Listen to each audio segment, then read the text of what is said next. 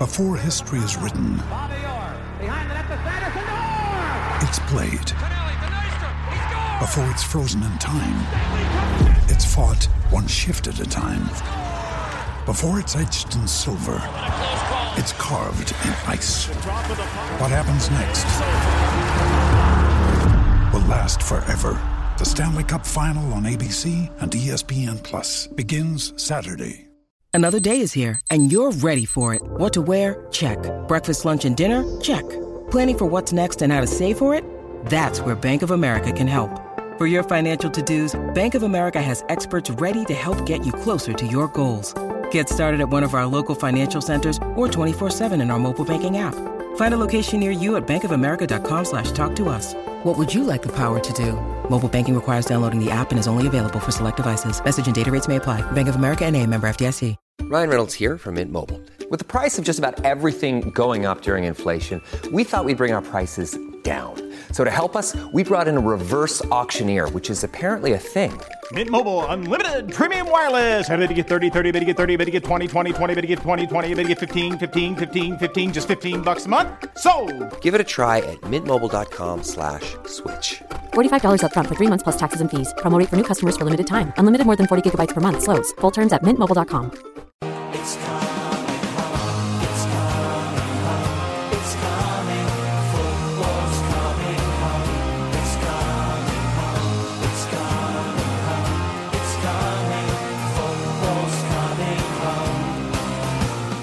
Hello and welcome to the last word on Spurs. We hope you're all keeping safe. We hope you're all keeping well as we return for our second show of the week to react to the breaking news that has been announced that the Premier League will be returning on the 17th of June provisionally, but it looks like we're going to get football back in the UK. And I'm delighted to welcome back on this show with me. I've got Lee McQueen. Lee, how are you? Well, thanks, uh, Rick, and uh, to all the listeners. Hope you're all keeping well, as uh, as we uh, now is inevitable, uh, as we say, um, because of the COVID nineteen. So I hope all your your um, you're keeping well and your families are well and stuff. And yes, wow, football is back. We might not agree, we might agree, but the reality is what, what we're all hoping for is football is back and it's coming. So happy days.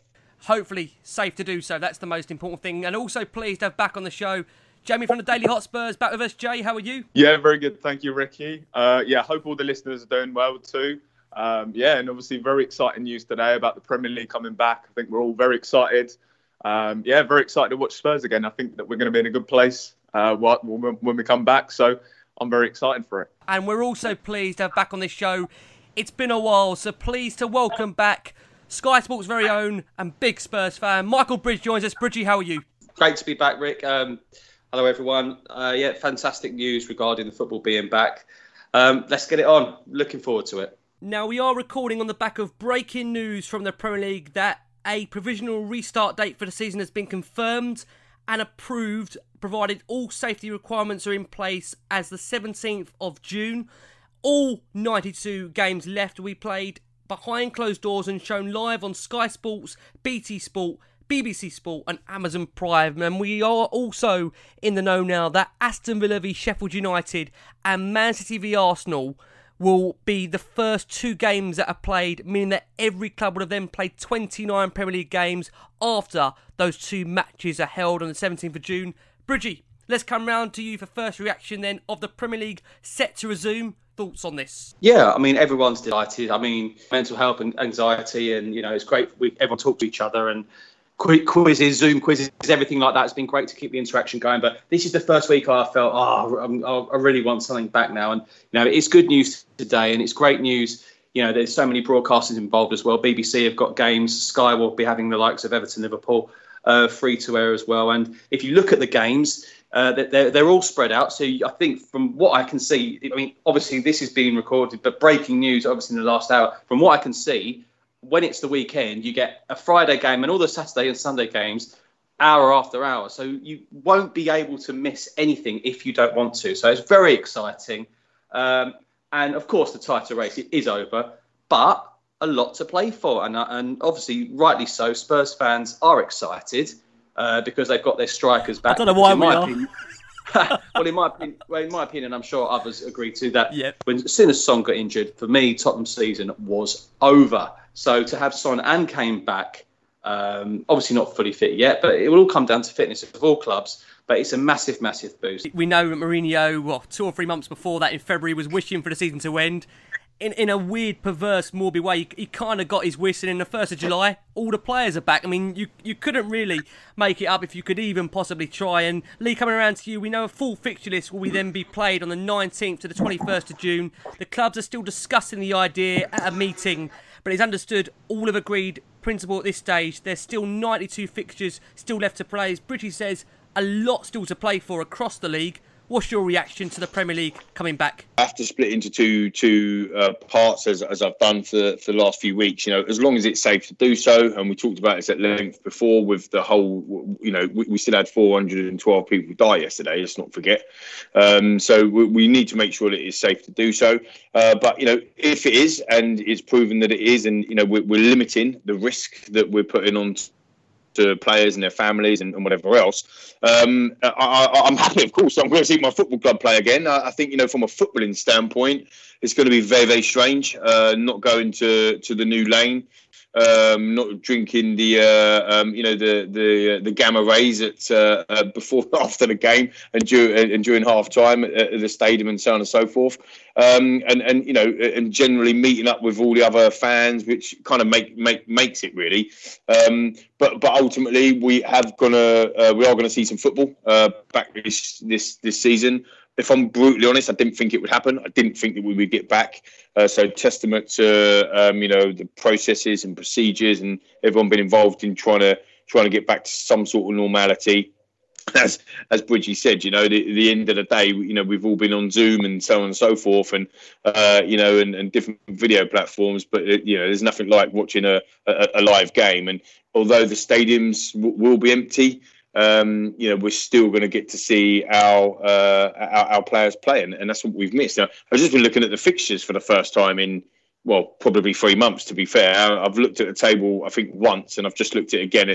Don't do it, by the way. It's Stop what you're reading at the moment. But um, you know, when you look at the fixtures and you look at what's coming up, there's some some exciting games. Here. We've got some big big games, games that are in and around the teams that are in and around us that we can we can beat and take three points off. And it's still up for grabs. So you know, if we can, from a footballing standpoint, uh, you've just talked about Jose hit, wanting to get the reset button, and, and he kind of did. Um, he's almost had a, a, a, massive amount of time. I know you talked about this before, Rick, but uh, you know Jose and the coaching staff are living together at the training ground. So you know, you know, people talk about uh, Joust. Uh, um, uh, being really attention to detail and, and you know what, what he's what he's doing there. You know, much work have they been doing together as a unit, as a team during lockdown?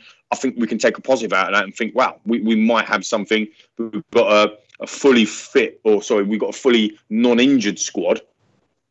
And although people might say, yeah, they're not fully match fit, is anybody fully match fit? And I think that that will also play into our hands. So, you know, from a footballing standpoint, you know, the sun is shining, the, the season's going to get finished, and, and hopefully Tottenham can go and nick a Champions League place. I mean, to be fair, Lee, we've been due a bit of luck. If we finish fifth, as we as we mentioned off there about, you know, about that Champions League spot, if it comes available, if City do not win their appeal to get back into the Champions League, we've been due that over the last, God knows, four or five years. The luck Spurs have had in terms of making the top four in certain occasions where it hasn't gone our way. But, Jay, to bring it round to you, you know, the Premier League was suspended on the 13th of March because of the pandemic. It will actually be 100 days. Mm after Le- Leicester City's 4 0 win over Aston Villa on the 9th of March that the competition will resume if we do go ahead with that 17th of June start date, with the games being behind closed doors. We saw on Wednesday the club unanimously voted to resume contact training, having started non contact mm. training the previous week, and we've seen 12 people so far test positive for the coronavirus after 2,752 tests across the league. What's your feelings, Jay, about the Premier League coming back and also the fact that we're now resuming yeah. contact training? How do you feel about that? It's great for a couple of reasons, really. I think, firstly, the business side of it. You know, uh, I think we've covered a lot on the on the pod recently. You know, these clubs need to start bringing in that money. Even Manchester United have kind of expressed their concerns about you know the financial impact of it all. Um, and when you've got like the largest club in the world doing that, you know that it's certainly going to be a concern. Um, I mean, probably from a Man United standpoint, that's probably going to mean that they're not going to have huge amount of money to spend in the transfer window, if at all. but for other clubs, you know, it will mean potentially, you know, saving them. So I think from that that perspective, it is great that football's coming back, and hopefully they can start to get some sort of revenue um, from that sort of perspective. I think from a general supporters kind of view, it's, it's brilliant in terms of you know the, the coverage that, that's going to be available. Um, in terms of you know there's all those sort of live games that are going to be shown and sort of the reports that we've been seeing of, of every game being shown live. I think that's going to be really exciting and something that we're all really looking forward to.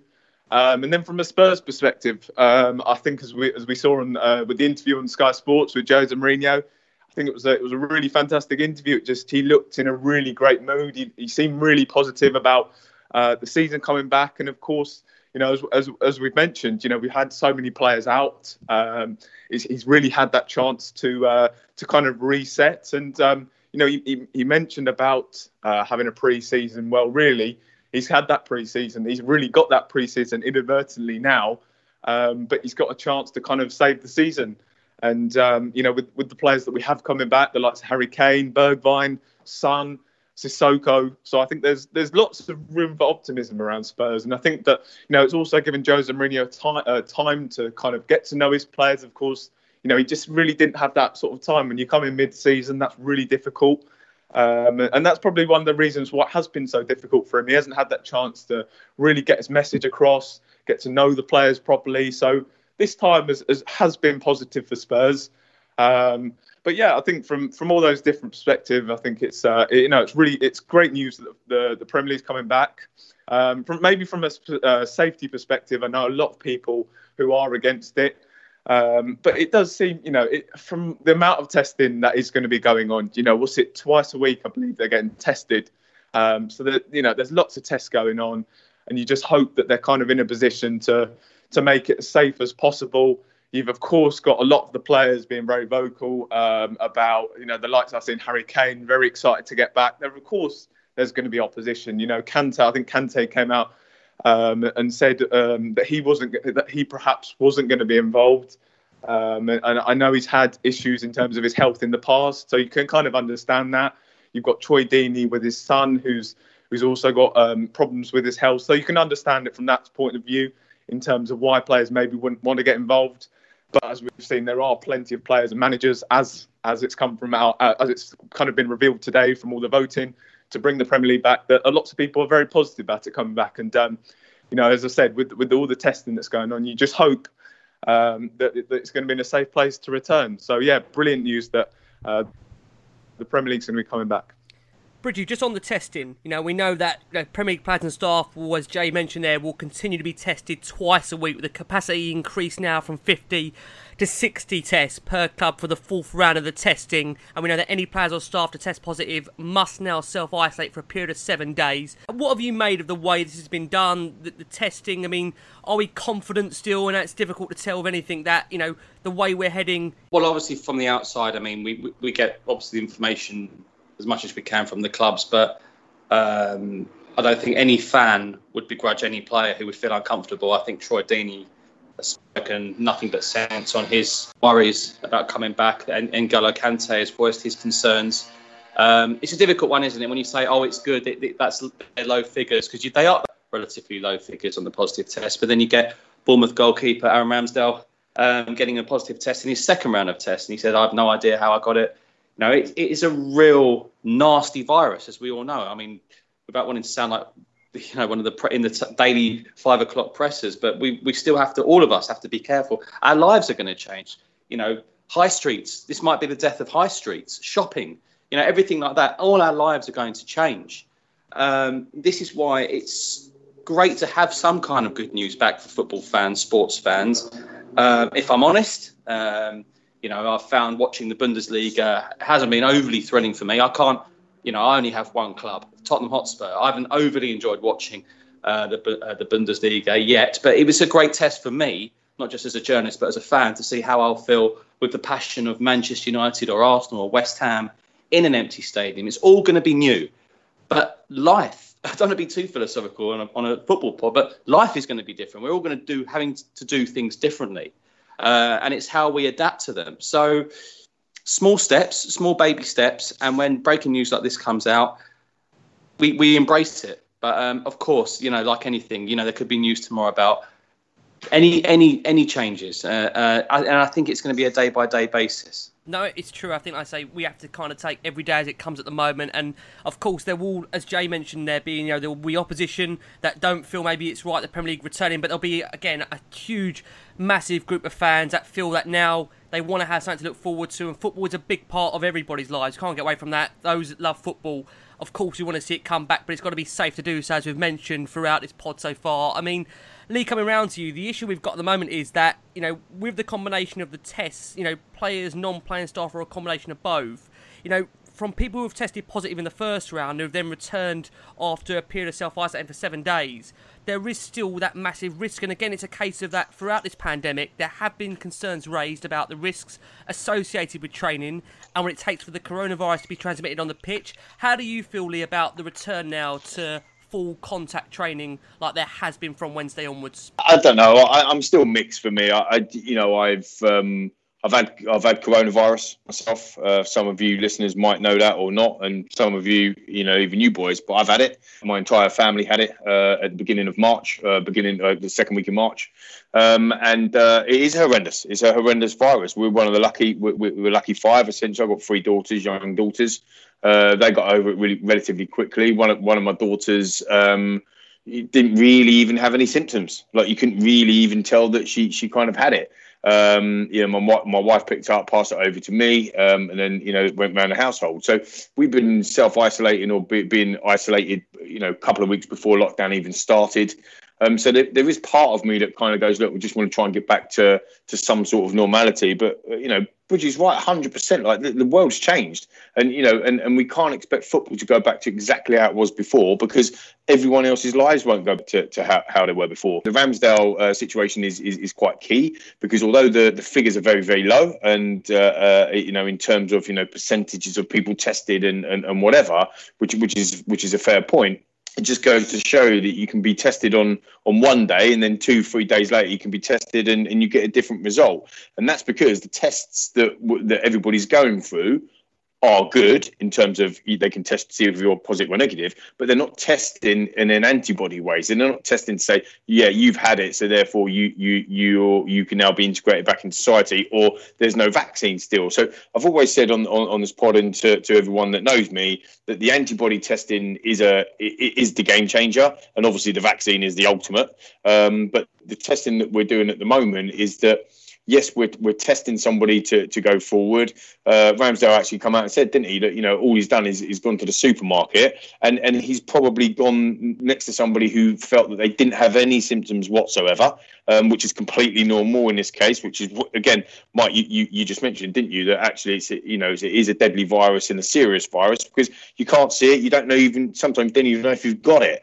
So so it is a difficult one to um, to, to stomach on that side of things. Having said all of that, like I said, with my with my my, my fan hat on, my football hat on, um, you know, we we're all we're all excuse the language here, but we're all gagging, aren't we, to to, to get the football back? So so um, I just think that. There needs to be, a, and there is, by the way, I think there is, but there needs to be a level of responsibility that there's certain things that are happening in the world that are, that are much much bigger than football. Um, and although we love it, and I'm a massive, you all know that anyway. But sometimes we just got to, you know, we've got to calm down and, and make sure that we're doing the right thing. I, I, I, do actually think that that if it's safe to do so, I think you know why not? Because the, the economic side of the of things comes in and obviously Jay ain't with us tonight, but he, he talks about it quite a lot. And uh, you know, and, and we, you know, I've done a, a big stint on the pod, didn't I, a few few months back about you know financial revenue of the club and you know why why people going on furlough and all that sort of stuff when that was happening. And the, the financial side of the game is definitely going to change off the back of this. So if we don't start playing football again, then clubs will go under. Simple as that. And you know, again, it's the same as, as businesses. If we don't if we don't get back to work, businesses will go under. People will lose their jobs. You know, doom and gloom monger. Uh, you know, I don't want to be a doom and gloom, but that's the balance that the the government and and the leaders have had to uh, had to weigh up. Do we start trying to get back to some sort of normality whereby we can start the uh, kickstart or restart the uh, economic side of the uh, of things again?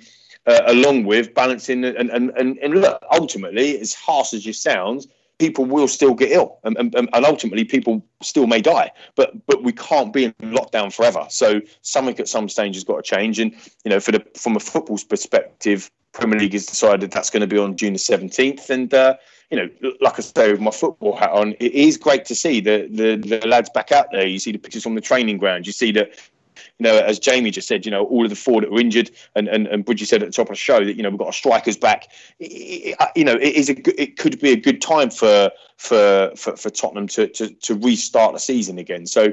I'm in two minds. I think that when when I'm not making the decision, so I just got to run with whatever the decision is. I wouldn't have sacked Pochettino, as you all know, listeners by now. But Daniel Levy did, and you know we've got to get on with it, and that's just the way life is. Back to the footy, and in terms of the scheduling, Bridgie brought it up earlier, Jay. But to bring it around to you, we're going to see games kick off. This is kind of UK times here, just to make it clear. I know we've got a lot of listeners from overseas, but 12:30 p.m. UK time, 3 p.m., 5:30 p.m., 8 p.m., and then Sunday games at 12 p.m., 2 p.m., 4:30 p.m., 7 p.m. Then you've got Friday and Monday matches at 8 p.m with a Tuesday, Wednesday, and Thursday games kicking off at 6 pm, 8 pm. Mate, I'm getting a divorce. I'll, t- I'll, be honest with you. well, I'm getting a divorce after that. Laugh. I, I mean, there's no way. How's my family going to let me watch the green screen, as they call it, for that amount of time? Well, That's like literally loving the football fest. To put it in perspective, Jay, you know, Project Restart would include around yes. nine hours coverage of live games on Saturdays and Sundays. I mean, it's going to be an incredible amount of football, isn't it, for the Premier League? I know we Bridgie said earlier about you know yeah. the Bundesliga wasn't that thrilling, but I just wonder because it is the Premier League, it's a league that we'll yeah. watch. Tottenham are going to have you know so much competition yeah. that we're going to be glued to it, aren't we? Well, uh, yeah, exactly. I mean, just just hearing that it is really very exciting. And uh, but I think both got both uh, both Michael and, and Lee make brilliant points in terms of um, you know, we have to adapt now. You know, unfortunately, we've gone through this this once in a lifetime pandemic, and we just have to accept, as Michael said, that the world's going to change. And you know, I see a lot of people saying that you know football is not the same without supporters, but unfortunately, we just have to accept that that's the way that football's got to be at the moment. Um, Lee, of course, made the point about business, and that's the one thing I, I think that too many people at the end of the day, football clubs are, have become businesses now, and really they have to make those sort of decisions in terms of uh, that are best for business. And really, of course, you know, we football has to return. You know, we, we, we kind of accept that lots of different businesses have already gone back to work and people are going into work. I think when we saw the lockdown restrictions kind of uh, reduced, you know, we saw lots of people going into work and we saw them on public transport and people kind of all understood. Yeah, look, look, you know, some sort of normality's got to resume some later, sooner or later. Otherwise, you know, a lot of these businesses are going to go under. And um, you know, it's, it's, it's, exactly the same with football. You know, football's going to have that exact same risk. So, as we said, it's got to come back at some point. You know, everyone wants it to come back when it's as safe as possible. Um, you just hope that the testing that they are doing, and as I said, the amount of testing that they are doing with the players, it is going to be in a safe place. Um, I feel as though the Bundesliga has has shown a lot of positive signs. Um, I know that obviously Germany are kind of in a different situation to, to how we are as a country uh, dealing with the, the, the, the, whole situation. But I think it's been a really positive sign from, from the Bundesliga. They've, of course, not really had many, you know, there's not been any hiccups as of yet. But um, you know, and again, it's a lot. Lots of the players seem pretty confident about um, about going back in. You know, it was. I'm sure they were they were part of the, the, the voting and kind of having that decision in terms of wanting to to step up the next stage of training, uh, that being contact training. So I, I, think there are lots of you know there's lots of positive signs that we are kind of in a position now to bring it back. But as as, as Lee said, you know, it's got to come back from the business point of view. Um, as Michael said, of course, you know we've got to adapt, and um, you know as, as, difficult it will be to not have fans in the ground, and as strange as it will be, unfortunately, with the situation, we just have to accept that. And uh, but yeah, there's of course lots of positive signs about it being hopefully ready to come back. Bridgie, just to bring it back round to you, Jay says there about you know the fact that we're not going to have fans in the stadium. Um, what, what's your thoughts on that, and how that's going to be managed in terms of there being a case where obviously fans aren't going to know where teams are playing, if it's going to be at neutral venues, when the season may be concluded. I mean, the, the main point being is that how do you make sure that this is well planned, well thought out? Because it just still feels like at the moment there's still quite a lot to still happen. It still feels there's quite an, a, a, huge amount of Premier League meetings that still have to take place to decide these kind of things about neutral venues, where the games going to be held at. Blimey, Ricky, this is the toughest pod I've had with you. These are some seriously tough questions. I'm used to transfer questions. They're coming, Mike. Don't worry, mate. They're oh, coming. God. They're still coming. Don't worry about that. That's coming. That's coming, Bridgie. Don't worry about that. You're now asking me to liaise with the police in the Premier League. Well, if you don't mind, Mike. Pod. If you don't mind, Mike. um, look, I mean, it's, it's funny, isn't it? Because I, I, had a few text messages talking about what should I do with my season ticket. I, I don't know. I don't know what to do with mine, let alone yours. Um, you know, it's still so much in the air. You know, of course, we want to see the North London derby at the Tottenham Hotspur Stadium, but someone might argue, look, look at the away results in the Bundesliga. Is a neutral venue? Is it neutral anyway when you're playing in an empty stadium? You know, I, I looked at Bayern Dortmund the other night, and it reminded me of you know when you're at school and the two of the best school teams are playing against each other. It's really good football, but you can hear everything that's going on. It kind of reminded me a little bit of that. Let's be honest, it, had, it, it, it has lost something not having the crowd. You know, we base ourselves on having an um, incredible away following, one of the best in the country. Doesn't get talked about because we're based in London and not the northeast. Just an opinion, but it, it will take time. You know, the, the, you know the Premier League and the police force and everyone will have to work this out. You know, Spurs, West Ham at home, Spurs, Arsenal at home, even United. Liverpool's matches. This will be the key topic at the moment uh, and going forward. Uh, and for when we're back in the stadiums as supporters, uh, who knows? I mean, it, it is one currently really up in the air, and um, one would have to adhere to the rules. But uh, Adam, it's, it's, a real tough one. But of course, you know, going back, and, and as Lee, you know, we, you know, we mentioned him with the finances. Let's make no mistake, this is really going to hit Tottenham hard. Um, you know, they had Joshua coming up, they had summertime ball, they had rugby league, they had Saracens, they had Guns N' Roses, they had some, you know, they had so many events that were that were nailed down, which was all part of helping push Tottenham forward in terms of revenue and everything like that. That's all gone now, and it's currently a hospital.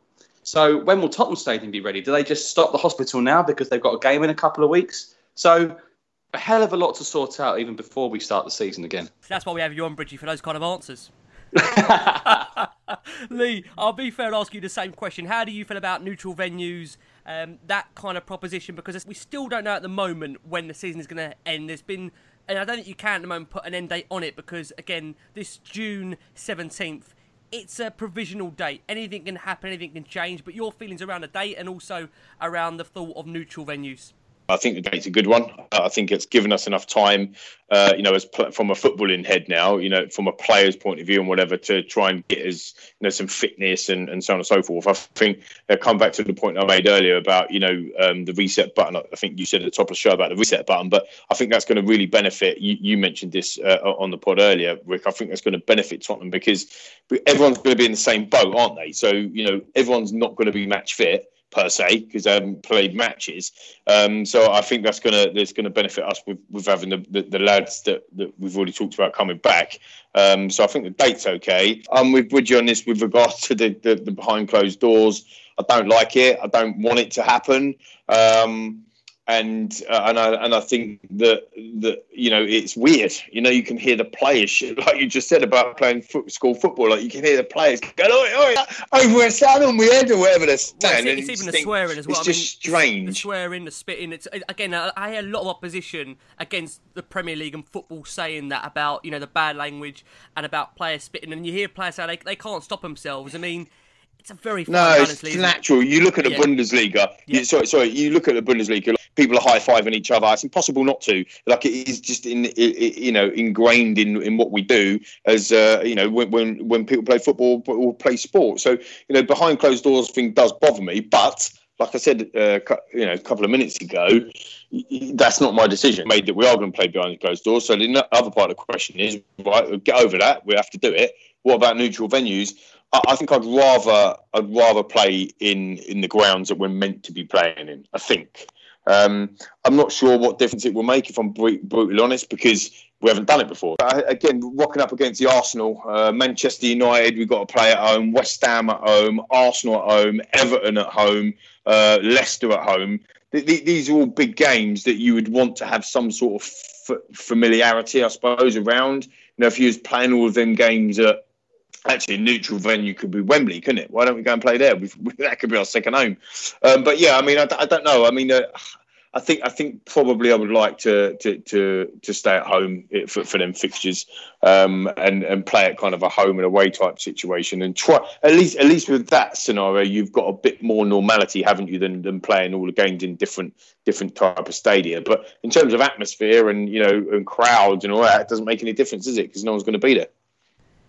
That's the point. I mean, that, that is a point. And Joey, bringing it around to you, you know, we mentioned there about the fans not being there, and you know, I, I mentioned about Spurs' form at home not being the greatest. Does it bother you too much in yeah. terms of where these remaining games take place? If you look at the kind of the results in the Bundesliga, uh, the majority of the games, it seemed that the away side have kind of come out on top in a lot of them. Um, so really, I mean, these games have kind of been at neutral venues anyway. It doesn't really seem to have had much of an impact, and it, it does really feel as though it has been at a neutral venue in terms of in the Bundesliga. Um, of course, you know th- this is a situation we don't really know too much about at the moment. You know, a couple of months ago, of course, our opinion on football coming back completely was was completely different. So you you know, in maybe in a couple of uh, weeks' time or whatever, whether whenever they're going to kind of discuss these, make these decisions, um, whether that be in the next week or so, you know, we'll, we'll know more about it. But in terms of you know what we've seen from the Bundesliga, I don't think it will have a massive impact uh, about where they're played because, as I said, you know the, the way a lot of the time the way team has seemed to come out uh, come out on top. So um, really, it does kind of feel as though they have been really playing at neutral venues anyway. So um, for me, I, I mean, I, would rather that we did play. Um, at, at uh, kind of at the Tottenham Hotspur Stadium, if or whatever we play at, uh, where the games were supposed to be played, and of course, you know, Spurs have already been to a lot of those, a lot of the tough away grounds already. Um, and as, a, as I've just said, you know, you don't actually know what sort of impact that will have, but you know, I, I would I would prefer it to, to be at the, the the venues that was meant to be played originally. Yeah, I think it's a case, like I say, of waiting and seeing. We know there's still going to be many, many Premier League meetings being held to discuss the neutral venues when the season will be concluded. Now, before we go for a very quick break, we're absolutely delighted to have Anna from Spurs XY featuring again on the last word on Spurs as Anna returns to discuss the Spurs women's season ending abruptly due to the coronavirus pandemic, what her thoughts were on the overall season, and what the future holds. And after we hear from Anna, the boys are returning after the break as we discuss Jose Mourinho's interview on Sky, where he discusses Spurs being injury free for now, how the coronavirus will impact Tottenham in terms of the transfer market, and finally, potential players that could be leaving the football club, and also Louis Campos. It's gone very, very quiet. Do not go anywhere. We are back after Anna talks us through the women. Hello everyone, I'm Anna from Spurs XY and welcome back to the Spurs Women's segment here on the Last Word on Spurs. Um, I hope you are all staying safe and he- healthy in these unusual times. Now I'm here to talk to you about the fact that the Barclays FA Women's Super League and the Women's Championship have both been ended early before the season has finished and my thoughts on that and everything. So obviously I'm very sad that the season's over, but I fully understand it. I think it was the right decision to make under the current circumstances. I don't think it's fair to risk any of the teams, the players, the fans. I think it was the right decision all round. Um, if we look at it in terms of sporting terms, in, for, for, for Tottenham, we finished well finished. I don't think they've officially announced who is champion and what the points are because the league is looking a bit uh, a bit mixed, shall we say. So currently Tottenham are sitting sixth of 15 games played in 20 points, but City, for example, are top with 16 games played with 40 points, and Chelsea are second with only 15 games played and 39 points. And you've got the likes of Birmingham who've only played 13 games. So there's a big variation there in terms of the play, which teams have played enough games and stuff. So um, we have to wait and see who will get crowned champion, who gets to go to Champions League next year, if that happens, and all that. But if we just take the current standings for Spurs in sixth place out of a, a league of 12, I think that is brilliant. I must say, I am super proud of our women. Uh, Mid table is perfect for our first season in top flight English football. I am. I couldn't be prouder of them. We hired a lot of new players this season. Uh, we signed a lot of lot of players. We have a couple loanies as well. Um, at the beginning of the season, all I really wanted was for us to gel together. I think that happened. We brought, we had a lot of good results, um, a lot of fun away days. Like West Ham was really good. Chelsea away day was a respectable 1 0 loss. And by that, I mean that obviously Chelsea are a very, very good side. So, um, and we had the North London Derby at the Lane. So it was this amazing season. It's just a sad that it had to end the way it did. But I think there's a lot of positives to take away from it. I watched a lot of the, I read a lot of what the players have tweeted out and posted on Instagram. Obviously, they're all unhappy, but they posted so many lovely memories, and and I know that there's a very tight knit squad there now, and I think they're all very excited to be able to come back next season. Uh, in terms of preparations, for example, we played at the Hive this season, which was a new ground for us. Uh, the groundsmen have started work on there because the drainage hasn't been the best there. It's a it's a ground shared with London Bees, and um, it's just there's a lot of play, a lot of teams playing on it, and as I said, the drainage wasn't the best, so we need that needs sorting out. Hopefully that will be good. And uh, we had, I think, one, maybe two games that were postponed in the season, so it will be good to have a, a more reliable uh, pitch, to say the least. So, um, so that's been. There's so many things have changed in just one season or one part of a season, I guess is the way to put it. But I'm super happy. We're obviously staying up, so that's great. Staying in there for next season. Um, I think what I would like to look forward to would be to solidify this. So next season, obviously, do a, a, bit better than our current position. So if we take sixth, then ideally a top three would be amazing. Although knocking out the City, Chelsea, and Arsenal, and then United are quite strong as well. To be fair, so knocking any of those out in those positions would be brilliant. Um, so top three, top four. And winning derbies or winning against big names and, and just getting on a better form. I think we, we kind of lost our form right before the break. Um, had a couple down game. I think we won a game, but then we had a couple. Anyway, our form wasn't consistent enough. So I think that's what I would want for next season is to to find a rhythm, to find a, style that plays with us. I think there was a lot of um, experimentation with the, the team because, as I said, we we hired or we we signed so many players that I think both Karen and Juan had to figure out what was our best team. So it'd be nice to see what our what our first team is properly cemented next year. Obviously, um, every player will have a, an extra year's experience in the WSL if they haven't already, and there will be a year older if they were like a bit young this season, for example. So it, and a year that they've played together. Um, more training to come. I think it's just a big experience for everyone, and um, I think we should just need to build on that, as I said. So mainly to to get a good good momentum with it and uh, a good rhythm because you know you have to you have a have a good solid foundation. I'm not I'm not saying we should aim for the title because I said we have a lot of strong competitors in this league. I just think we need to establish ourselves in this league and then gradually build up from there. It's been it's been a hell of a journey um, since uh, I started supporting the the club back in 2017 or yeah, actually 2017 May 28th, um, three years ago since I'm recording this, and uh, and it's been a hell of a journey, and it's been beautiful watching them progress and, and get promoted all the way up here. But the job is is actually the toughest is now here. We're at the top, and we have to stay here, and we have to to keep pushing on. Um, I believe in Karen and Juan. I think they've done an amazing job so far. They won um, the Manager of the Month award this year as well in this season, and they're just uh, whatever they do is just brilliant. I really like the style of football we play. It's proper, um, proper passing football, and the proper team spirit around it as well. So uh, I couldn't, I couldn't be prouder of the ladies. So yeah, um, a lot of lot of memories this season. As I said, I think the North London derby was brilliant. It's just a shame that we didn't really get the result that I think we deserved. Um, I think the atmosphere in the end got the better of us, and and Arsenal's um, experience showed there because we had a couple good chances in the first half, we just couldn't take it, and then Arsenal just just ran away with it. But as I said, that's their experience coming out. They're a Champions League side, uh, multiple champions as well. So you know um, that's what we hopefully we can aim to be. But it's nice to be up there in contention with them finally, and hopefully we can keep aiming to raise the, the profile of women's football. I read a couple things that people are saying that the the whole pandemic and the situation's not helped us. I I would disagree with that. I think um, we can come back even stronger next season. There are a lot of things that we can take away from this.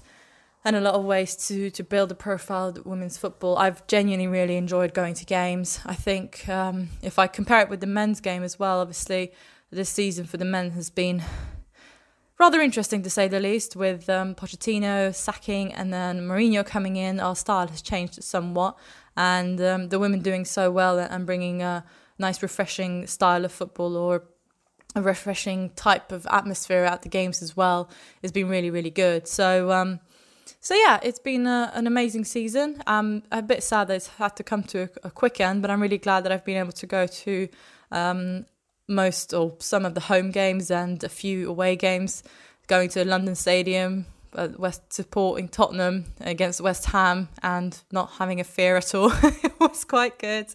Um, Lucy Quinn's birthday goal, for example, and and singing a lot of songs. This season's been really good. Shout out to the Proud Lily Whites for for coming up with a lot of songs, and that's been a lot of fun this season. And just seeing more people come out and supporting our women. Um, raising our profile within the club. I think that's been brilliant as well. So yeah, I think just a lot of positives from my my end. And uh, honestly, all I can see is just going onwards and upwards. It's just a really good team, really good um, effort we've got going on here, and uh, I just hope it can continue. So that's pretty much from me. It's quite short, I know. But I hope you are all well. I hope you enjoyed the rest of the show. And come on, you Spurs. Hello and welcome back to the last word on Spurs. As always, thank you for continuing to download us during this very difficult time. We've heard the news this week that Spurs are welcoming back four key first team players Jose Mourinho revealed to Sky Sports. And, you know, we have to, can't forget here that Sissoko required knee injury surgery in January, while Steven Bergwijn was feared to be out for the rest of the season with an ankle injury. And obviously, we had Heung-min Son missing Harry Kane. Mike, you mentioned this at the very top of the show just how incredible is it to have these four players back? And your thoughts now on Spurs restarting the season with those guys available? When Spurs announced um, Son's badly damaged elbow and broken arm, Spurs' season for me was over, and it proved to be the case. They were toothless, uh, and I wasn't. I wasn't. I didn't think it was unlucky. I was angry, and I've probably said it to you and a, and a few of the other guys. You know, it was just negligence for not bringing in that second striker. Yep, all good, Llorente move on, best wishes. But what it was just an absolute outrage that they didn't have someone on the bench. And I've, I said on Sky, and I've said it on Sky Live before, people have got to get this out of their heads about being second to Harry Kane. The reality is, is that Harry Kane, unfortunately, will probably encounter injuries for the rest of his career. You know, he's had three horror ankle injuries, maybe even four, and he had a ruptured, the word ruptured hamstring in January, which would have put him out until late April, as we know and how toothless Spurs were without him and Heung-min Son. I mean, you know, it Norwich at home. I was looking at Norwich and they're playing us off the park. You know, the games where I just you think Spurs would win, it just Spurs were nowhere to be seen. It was horrible viewing. Uh, and when Mourinho said, "I just want it to be July now," you just felt, yeah, just write the season off. You know, I was really disappointed about not having a second strike. It was silly. They tried last couple of days. Uh, Giroud was keen to come. Uh, like I think I said in the January pod before, and that's come to fruition. That's been mentioned.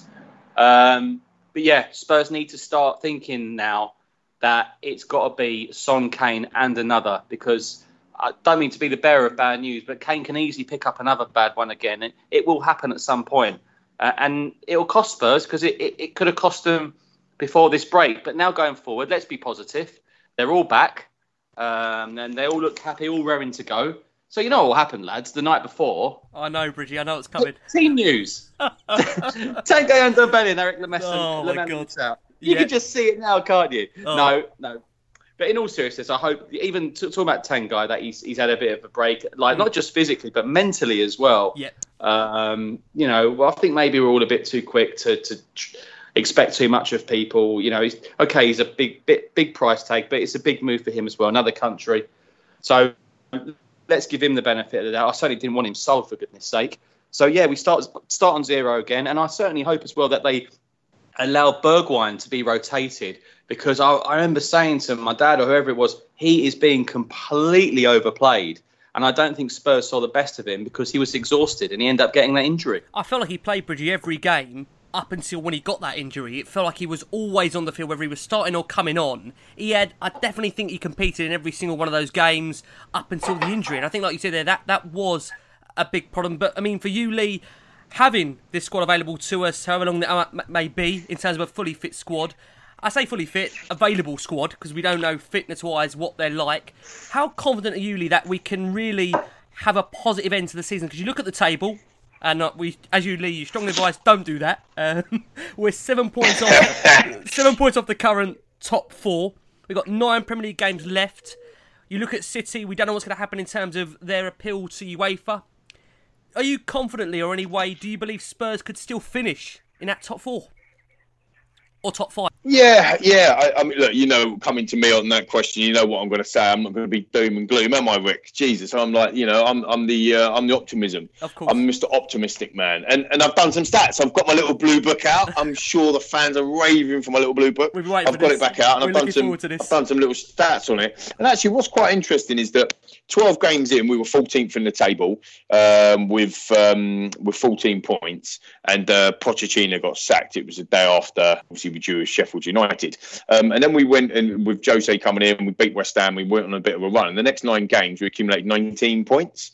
Um, the next the, the next nine games that we've now got is uh, is is well documented. As you say, we've got United at home, West Ham at home, Sheffield United away, Evan at home, Bournemouth away. Gooners at home, Palace away, Leicester at home, Newcastle away. And actually, when you look at fixtures on paper, I know we don't play the game on paper, can we go on a run to get us the best part of 18, 19, 20 odd points out of that lot? And, and and actually, you, you could say that you know Jose's done it before. He took us from 12th to um, uh, sorry 14th to uh, to fifth, one point behind Chelsea and that game was crucial that we lost against the uh, the Chelsea. Um, and uh, can we do it again? It, it, wouldn't surprise me. It wouldn't surprise me at all, Rick, and, and, the lads and the listeners, if we went on a run that saw us kind of unbeaten in the next nine games. Wouldn't surprise me. Because I think that's the mentality of what we've got. I think um, Bridgie nail on the head. When when you take out, and I think Jamie said this a couple of weeks ago as well. To be fair to you, but when you take out Son and you take out Harry Kane, out of any team in the world, you're going to have an issue, right? You're going to have a problem. And that's exactly what happened. And then you take out Sissoko on top of that as well. Then you take out uh, Bergie, that obviously came in. And like you said, he's been playing. I actually think, in a, a verse sort of way, him playing so much football has actually bedded in him really, really quickly into Premier League. So now we've had this forced break. I think that's going to benefit Bergie.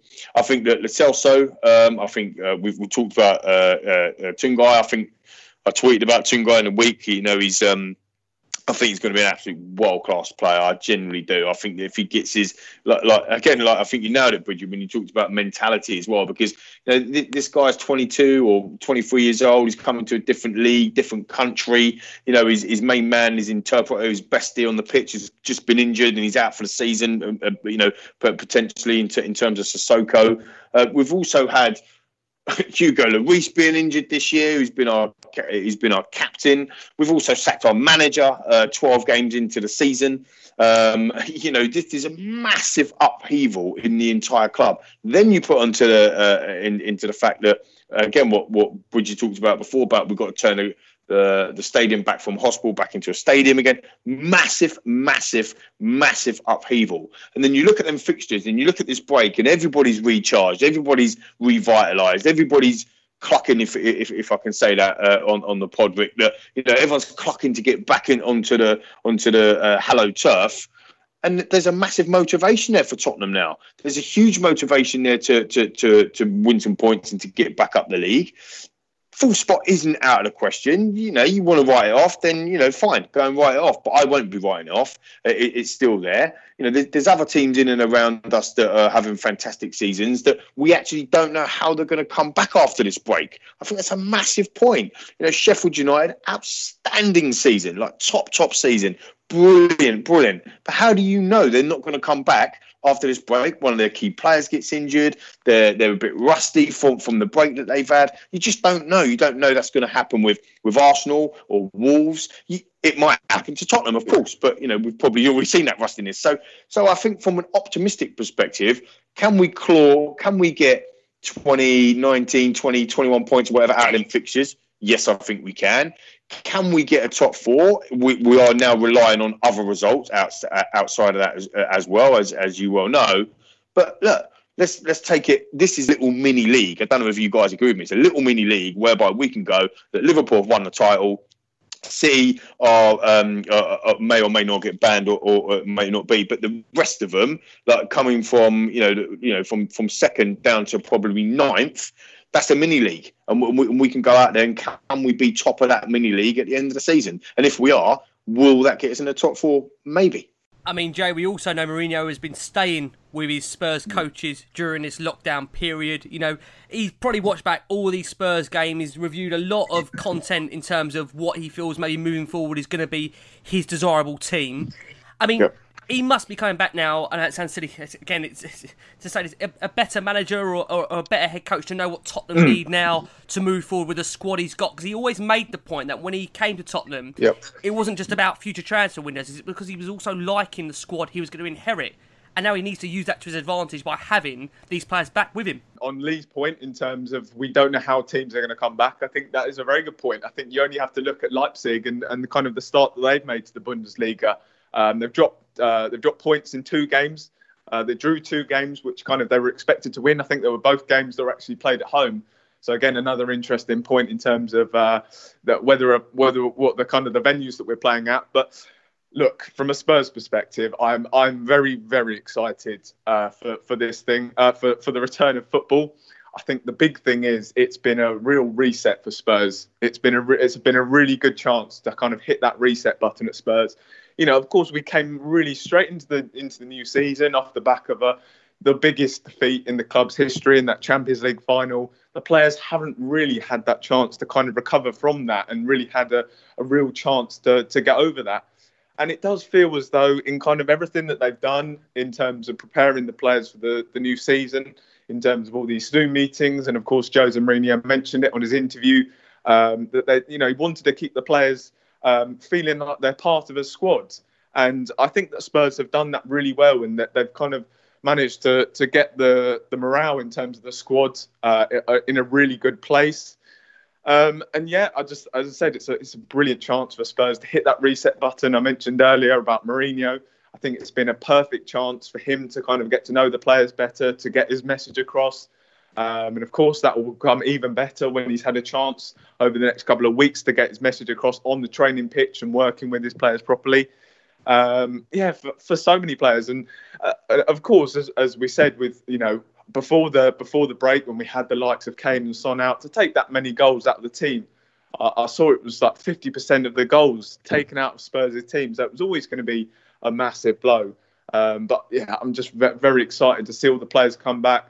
I think Tanguy Ndombele, he looks in really good shape from the images that we've seen.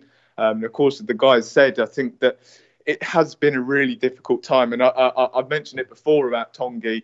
You know, he's, he's had a, he's been dealt a really difficult hand at Spurs. He's of course coming into a new league. Of course, we know that step up from from the French league into the Premier League is very difficult to make. A lot of players have, have struggled to do that in kind of their first season. But we know he's got the talent to do to, to come in and do that. He, of course, had a managerial change. The man that he, he signed for, Mauricio Pochettino, has now left the club. Um, he's, of course, picked up so many injuries. And, and as I've said, you know, it's, it's, very difficult mentally to kind of come back from that. Um, he's, of course, had a lot of abuse from the supporters, which I'm sure, you know, he would have he would have probably been aware of. So he's had so many difficult uh, circumstances, but he's a player that I, I'm very excited to see come back after the break. He does look like, as I said, in a really good position. Harry Kane, of course, uh, Spurs released those those images and uh, videos on Twitter of the the shape that he's in and kind of the position that he's in. Um, you saw some of those finishing, and it, it just looks very exciting. And um, you know, of course, we've got the other guys back: Son, Sissoko, uh, Bergwijn. So for me, I, I, am genuinely very excited. And you know, I, I, do agree with Lee. I think that Spurs are more than capable of going on a, a, a really successful run to end the season.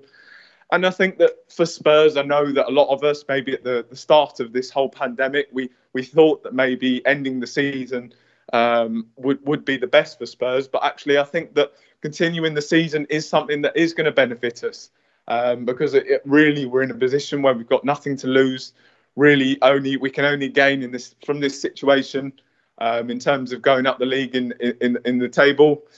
Um, so I'm I am very excited uh, to see Spurs return. Bridgie, one of the things that Mourinho did mention in that interview that Sky did was that he does believe the forthcoming transfer window will vastly impact due to that coronavirus that we're suffering at the moment. He says that Spurs will be sensible in the upcoming window, whenever that may be, and he claims that the summer transfer window, whenever that will be, is the last thing on the club's mind at the moment. Now from the outside, when Mourinho came in, I think many might have assumed that he would want to try and spend big like he's done with his previous clubs, Chelsea, Real Madrid, United.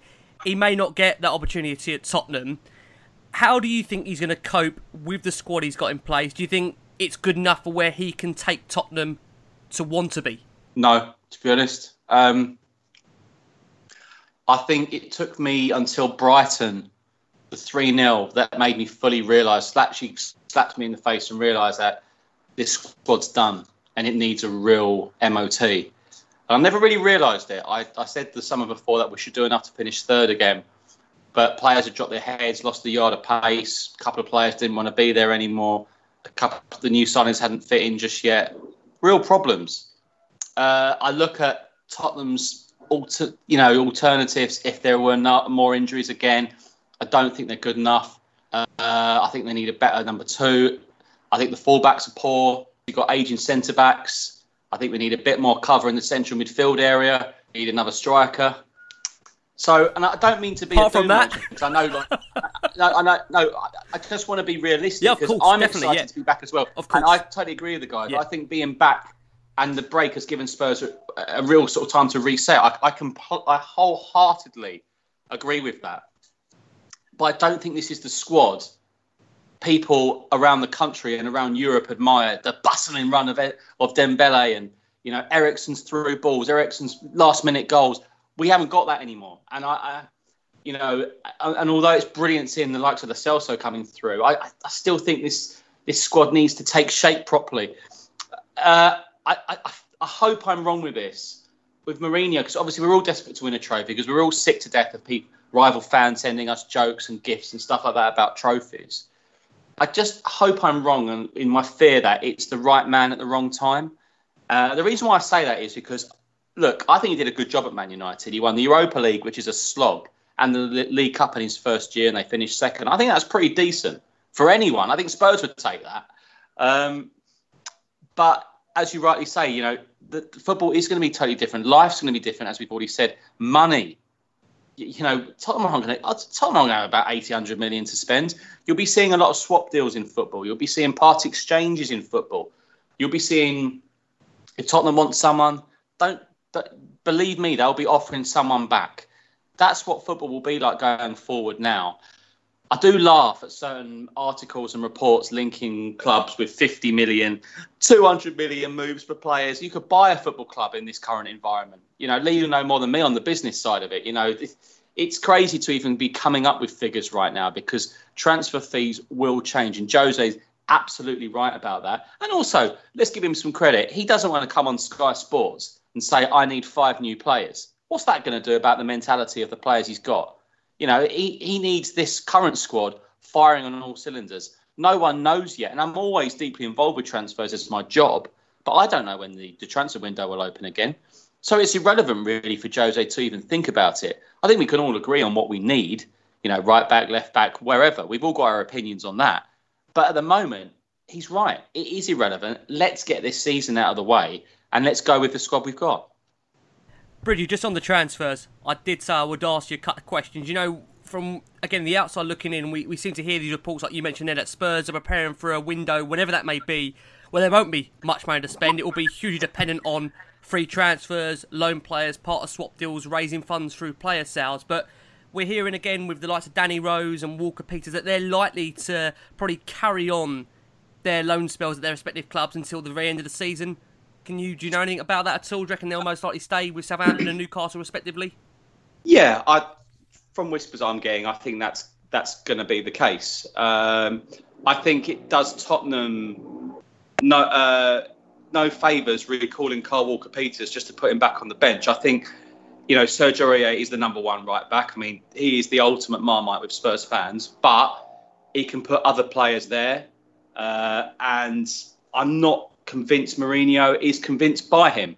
Um, also, there is an interest in uh, Southampton's midfielder Højbjerg, uh, the ex Bayern Munich midfielder. Now, like I'm talking about player exchanges and swaps, there's an example. If Southampton like Walker, what they see of Walker Peters, who knows down the line?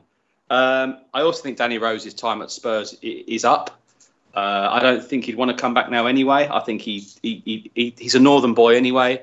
From what I'm hearing as well, that he enjoyed his first few weeks at Newcastle anyway. So yeah, I'm happy to put on record that i would be I'd be very surprised if both came back. I'm, i think Spurs would probably be happy with with both to stay until, well, let's say August. I, I'm I'm pretty sure that will happen also, Bridgie, Vertonghen, you know, this is a situation where, I mean, if we are going to kick off the football on June the 17th and the games are going to be staggered, as we know, across weekends, then it is likely that the games are going to continue past his contract comes to an end. Do we think that we may agree terms with Vertonghen on a new deal, again, probably just to take us to whenever that season may end? Or could we have seen already the end of Jan Vertonghen in a Spurs shirt?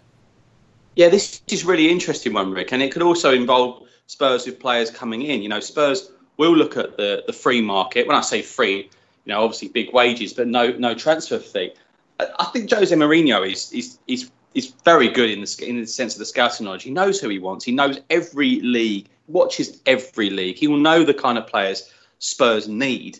Uh, in terms of Jan Vertonghen, the little whispers I was getting it was probably likely that Jan would move on and probably abroad. The only issue now there is is in terms of is Jan, who's got a young family, he's a family man, a great guy.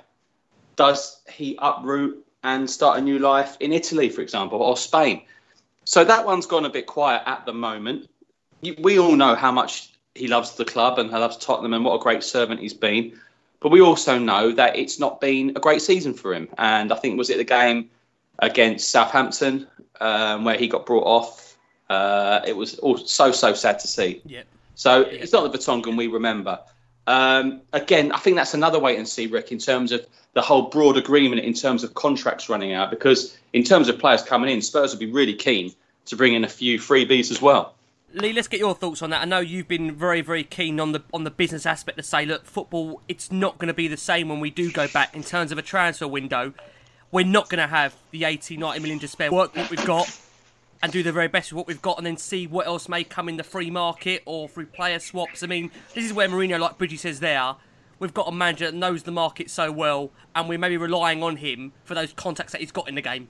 Yeah, definitely. I think that's interesting as well. It's ironic, isn't it, that we sacked the, the manager previous that was known to uh, uh, trust in youth and develop youth to be amazing um, from from nowhere, bringing the likes of, uh, of of people like Eric Dier for three million quid uh, and, and, making him a bit of a powerhouse uh, for, for, for, a few seasons uh, for sure. Anyway, um, it's quite ironic that we, we, sacked him and then got in a manager that basically loves to spend money in transfer windows uh, in, order to, to get the squad that he likes. Um, uh, yeah, who, who, knows how that will pan out? I think that the contacts that Jose's got, the, the knowledge of the game that he has, I absolutely agree with with Bridgie and you on that, Rick. That you know that that has to come into play um, for, for for sure. Um, the bit that I don't uh, agree with, actually, um, uh, if if I can uh, disagree with Bridgie tonight, is uh, you know the the actual squad itself. I mean, I've just written down a team, and, I, and I'm struggling. Uh, you know, I'm struggling here uh, to, to to find a team. You know, to get everybody in the team. You know, when you look through the team, who who do you play? What formations? Who do you play in, in certain positions? You know, there were there were six contract rebels that we labelled back in uh, August, September of 2019. Eriksen, Toby, Jan, Rose, Aurier, and Wanyama. Uh, Wanyama's moved on, didn't get moved on under Poch, but Jose moved him on. Rose moved on, uh, moved him on uh, under um, uh, under Jose. He got Toby to sign a new contract, which Poch couldn't do, um, and he's moved Eriksen on for you know that big Eriksen saga and so on and so forth. So there's only a couple of players left. Aurier, we just talked. Bridgie just said he's Marmite. He's not in my side, so uh, that's how Marmite is for me. Um, and then the only other player that you've just discussed it a little bit at length is, is obviously Jan Vertonghen. So you know about that. That that actually means that the whole you know rebuild, if you like, or the whole change in squad mentality. Some of the players that have down tools and not, not wanting to play anymore. A, a lot of them uh, are, are, within the, them six rebels. And actually, when you start looking at the the, the, the team sheet now, you've got a Lloris, uh, you know Toby and Sanchez central defenders. You have got Davies on the left. I would personally play Tanganga uh, on the right hand side to, to become uh, you know a power uh, a power right back like a, a type character. Um, you, you, could play depending on formation, or uh, you know you could play a holding midfielder in in uh, um, um, with Dele and Celso just in front, within the front three of Lucas, Kane, and Son. I mean, you know, and then on the bench you've got the likes of Winks, Jan, because he's still here, Dier, Aurier, Berge, Lamela, Sessegnon, Gazzaniga to come in as a number two, Oliver Skipp. Now, I'm not saying that they're going to chase Liverpool down in the next nine games. That's mathematically impossible. But what I am saying is, when you look at that and you look at the age of them, you know, you got you know got a lot of players in there that are sub 23 years old or 24 years old, and and actually with with a world class manager like Jose Mourinho, maybe we don't need to go into the transfer market as much. I know that will be pain painfully for you three to hear because you, you you love transfers, of course. But again, just from a from a point of view of you, mentioned about the business side, and Bridgie, you, you touched upon it again before, is that we're not going to be doing 50 million pound deals, 60 million pound deals.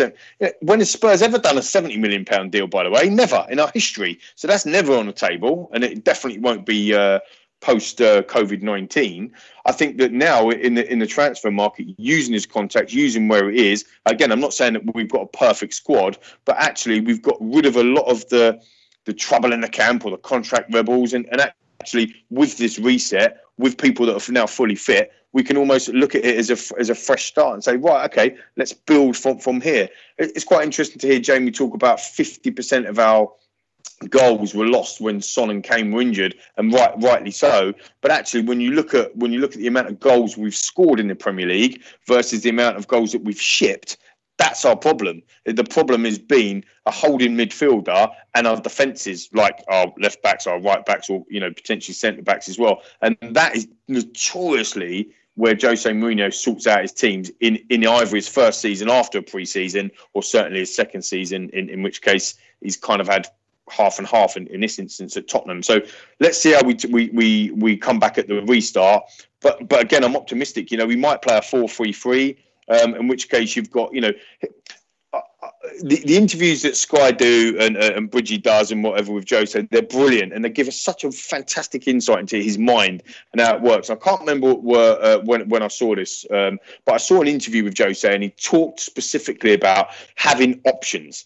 And he always likes to have options. So coming off on the bench, you know, to have a, a Berge in your, in your pocket to come off the bench and change the game and run at people or Sessegnon to come and change a game and run at people. You know, we've got Gedson you know, for you know, I don't even know how good he's going to be. You know, we, have got we've got options to be able to come off the bench when we've got that fully fit squad.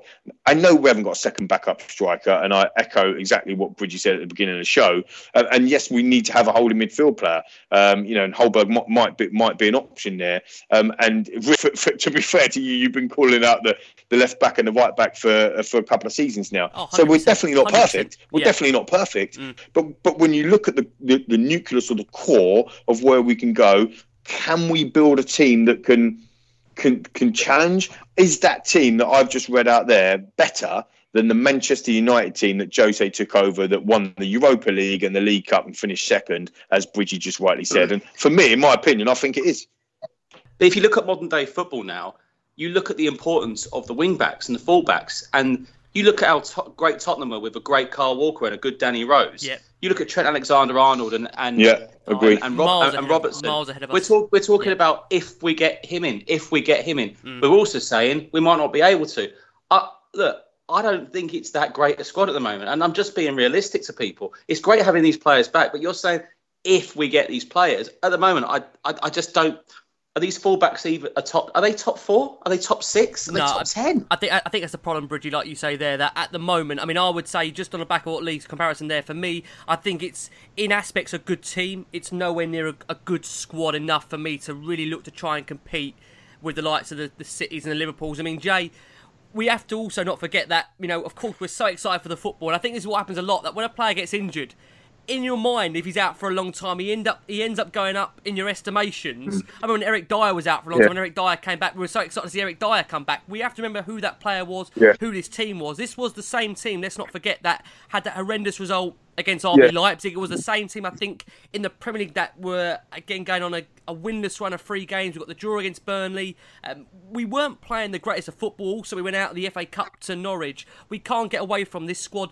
Does need still a lot of work, and we're really relying on Jose Mourinho to work with what he's got, and then contacts in the industry to see if we can try and get this Spurs squad back to some kind of position where it can compete. There's a lot of work to still be done here. I think in terms of the fullbacks, that's a really interesting point actually, because I, I definitely agreed with everything Lee said in terms of how good our squad is. But I really, I, I've kind of said the same recently as well. I think that fullbacks are really becoming a massive part of the modern game. I think if you look at, you know, that, that example of, of Rose and Walker, we were so fantastic because we had that sort of service from them. You know, you've got the likes of Trent Alexander-Arnold now kind of dictating the game from right back, and that, and that is a really good point. Um, and as, as where I would have, I was to, you know, I, I totally agree in terms of we've got such a fantastic squad, uh, which I'll come on to in a minute. That is the oh, that really is our biggest weakness. And um, yeah, I mean, the, the likes of Sergio Aurier and Ben Davies, you know, that's well off. Um, at, you know, the, certainly the top top six in terms of uh, ranking of fullbacks, um, and that that really is the biggest concern for me at the moment. But I, I, I do agree totally with what Lee says. I really do believe we've still got a very strong, uh, t- certainly a, certainly a very strong team. Uh, maybe you could question whether the squad. I think the other the other interesting point as well is we've got a lot of good players coming out of the academy. Uh, you've got Troy Parrott, of course, coming through. You've got Oliver Skipp, who I, I, I was I've always been very impressed with. I've always been very keen for him to get those opportunities. I think that Harry Winks is a player that will really benefit from having um, some some proper, uh, you know, some really talented players around him. I think if he has that around him, then he can become a top player. I think we've seen in some of his performances against the, the likes of Barcelona. I think last season uh, at Wembley, we saw his performance against Real Madrid two or three years ago. Um, so I, I, I think when you when you look at that team, you know, you've got the likes of Lo Celso and Ndombele potentially in the midfield three. You could potentially have the answer of a holding midfielder and, in Harry Winks. I think he's shown that he can do that. Um, now, I think when he has been when when he has struggled, I think he's maybe been a, alongside in maybe a two along with Sissoko. So if you've got that quality in the, in there with him, I think that Harry Winks is certainly a, a player to look out for. You've of course got Dennis uh, Dennis Cirkin, uh, the the young left back coming out of the academy, another very exciting one. And of course, you know, it'd be, it'd be great to hear from from John about the the guys coming through the academy because I think there is a lot to come out. Um, and, and one thing I know, and, and it does frustrate me a bit, um, of course, people always say about Jose Mourinho and, and how he handles youth. Well, actually, I, I think if you look at that example of Japhet Tanganga and kind of the trust that he put in him, you know, that wasn't something that Mauricio Pochettino did. And, you know, he came in straight away. It was one of, I think it was one of Mourinho's first games, and he kind of put that trust in in, in Tanganga. And, and look where he is now. You know, we're all very excited to see him. I think there is a, a very good starting 11 there. I do think, you know, you, you look at the attack as well. I said the midfield, you've got the, the forwards, the likes of Bergwijn, Kane, Son, Alli, uh, you know, potentially the Celso. So you've got so many uh, good attacking options. Of course, the issue maybe is, is the defence. Um, I think in terms of the central defenders, um, I, I, I would have liked to have seen, um, you know, of course, this situation aside, I would maybe have liked to have seen another central defender come in. But I do think that we have got three really strong centre backs there. I know a lot of people will disagree with Davinson Sanchez, but for me, I do think that he will become a top player, especially as he continues to learn um, and, and improve. I think that he will be a top player in time. I think that to, uh, Toby, you just hope that he can give us maybe one more year. Um, and and Japhet Tanganga, I mean, he's a guy I'm I, I'm seriously excited to see at Spurs. I think he's a guy, of course, what another one of our own, a very talented players. As much as it is, it is frustrating. You know, we, we've how many times have we gone on the show and said, you know, we, we know we need new players, um, but I do think the current squad there is a lot uh, a lot of cause for optimism. And of course, as, as I mentioned, you know, th- this whole reset button, you know, the, the players did not have a chance to really mentally have a, a chance to refresh uh, since that Champions League final. It kind of came straight away. So I think that it has been a really good chance for them to kind of get to know each other during this whole lockdown period in terms of all the meetings that they've been doing. The same with the manager. Of course, they've got new manager with new ideas, and he, of course, got to know them all better. So for me, I, I, I'm I'm still positive about the squad, and it is frustrating about transfers, but I still think that we've got a, a very good squad there. I think the biggest thing we've definitely seen with this Spurs squad over the last couple of years is the amount of individual errors, and I feel like we were repeating that every single show we did in the building. Hundred percent before yeah. before COVID. I think that was a thing that you know we all saw that on a weekly basis. You know, you can you can give the players the best coaching in the world, but once that player crosses the white line, and the amount of individual errors we were making game by game in big games, in not yeah. so big games, you know, it's such a difficult thing to try and eradicate. And I think that's one of the tricky things that this Spurs team, a lot of this squad, I think, Bridgie, you said as well, that it's it's gone through so many disappointments that in a way it's been used to losing. And that's my biggest worry that it does need a, a shake up. But the issue we've got now is that we're going through this pandemic where it's going to change football entirely. And this is where Mourinho may have to look at the youth to see what we've got there. And he's done it before with bringing the likes of Tanganga through. Um, he's shown he's not afraid to turn that way, and I think we're going to have to be more and more open to it as the season, whenever it does resume, does happen. But Bridgie, I have to ask you finally. Last couple of weeks, we saw a lot of speculation over Luis Campos, the sporting director of Lille, potentially coming to Spurs. It's gone quiet, I think it's fair to say, over this last week or so, where he's now expected to remain at the French club. Anything you can tell us before we finish up? well, it's funny because the day Jose was appointed, I was actually live outside the Tottenham Hotspur Stadium, and I said that I'd ex- I expected him to to join with Jose eventually, because uh, obviously he brought a couple of other coaching staff there uh, from Lille. Um, funny one, this. Uh, all of a sudden, he's become one of the most wanted, or the most wanted director of football in world football. Um, he said to us on Sky about a year ago that I will follow Jose Mourinho wherever he goes. He's a great friend of mine. Uh, and I must admit, I was excited. And I do think Spurs desperately lack that link between board and coaching staff. Um, I agree, hundred percent. Yeah, I mean, look, we can we can we can whittle off the successes and failures of Comolli, Arneson, but Mitchell Mitchell was a good, good, good scout. Mm, um, yeah. He's doing well at Leipzig. And I just think when if someone like Campos, who is like a really close, close friend to Jose, it's not it wouldn't be someone like uh, like a director who they don't know. That's when they don't work. However, uh, it does sound a bit like that he's not going to be leaving now. So it, that one is up in the air. I mean, I did contact people, and when it did, there was reports from France that he'd left Lille someone jumped the gun and said he's joining Tottenham, and I was told that wasn't the case, and I tweeted that. Uh, and I hate being the bearer of bad news. Um, you always want to tweet something positive, and I think that would be a real positive for Spurs. Uh, you know, but as it stands right now, it doesn't look like that's happening.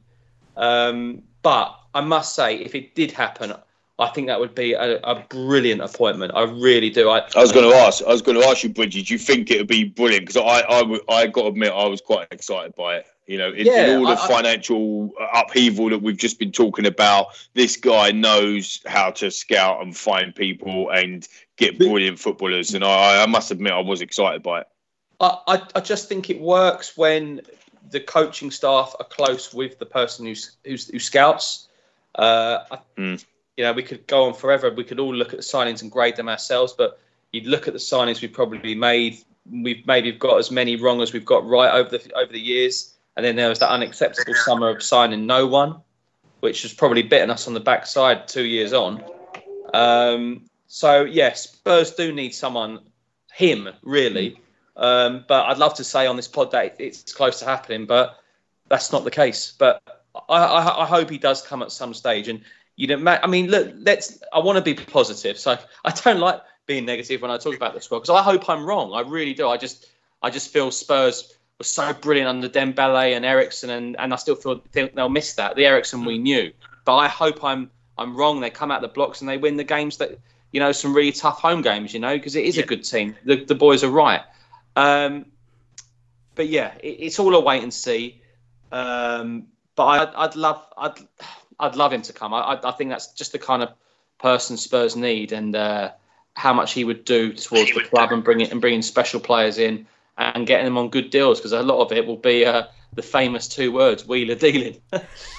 well, it's funny, isn't it? I mean, I think like you said there, Mike, it's very important the man they bring in that Mourinho has the full trust in him because if they don't bring in a man that Mourinho has either worked with before or has a close connection with, the kind of person he is, it doesn't take much to upset him. And you know, he is here for three years as things stand.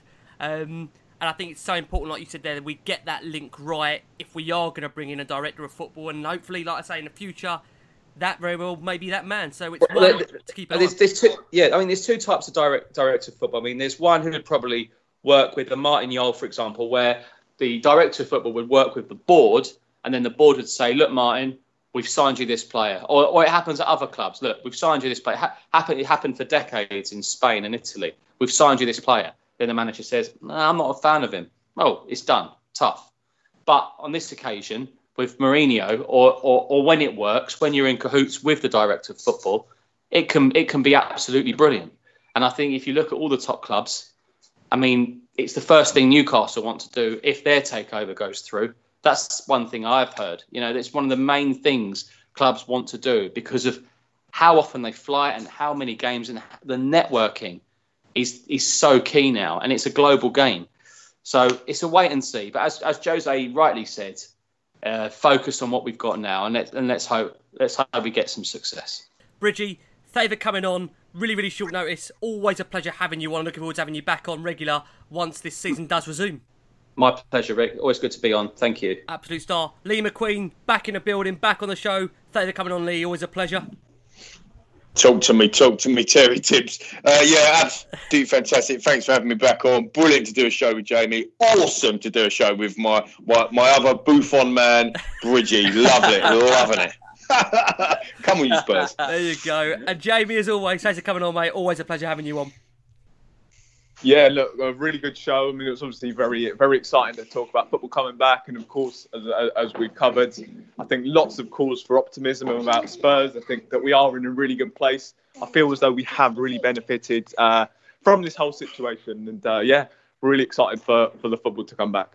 There you go. Excited for the football to come back, guys. Keep safe, keep well. We'll be back very soon, and as always, come on, you Spurs. Sports Social Podcast Network. Judy was boring. Hello. Then Judy discovered ChumbaCasino.com. It's my little escape. Now Judy's the life of the party. Oh baby, Mama's bringing home the bacon. Whoa, take it easy, Judy. The Chumba life is for everybody. So go to ChumbaCasino.com and play over 100 casino style games. Join today and play for free for your chance to redeem some serious prizes. ChumbaCasino.com. No purchase necessary. Void where prohibited by law. 18 plus terms and conditions apply. See website for details.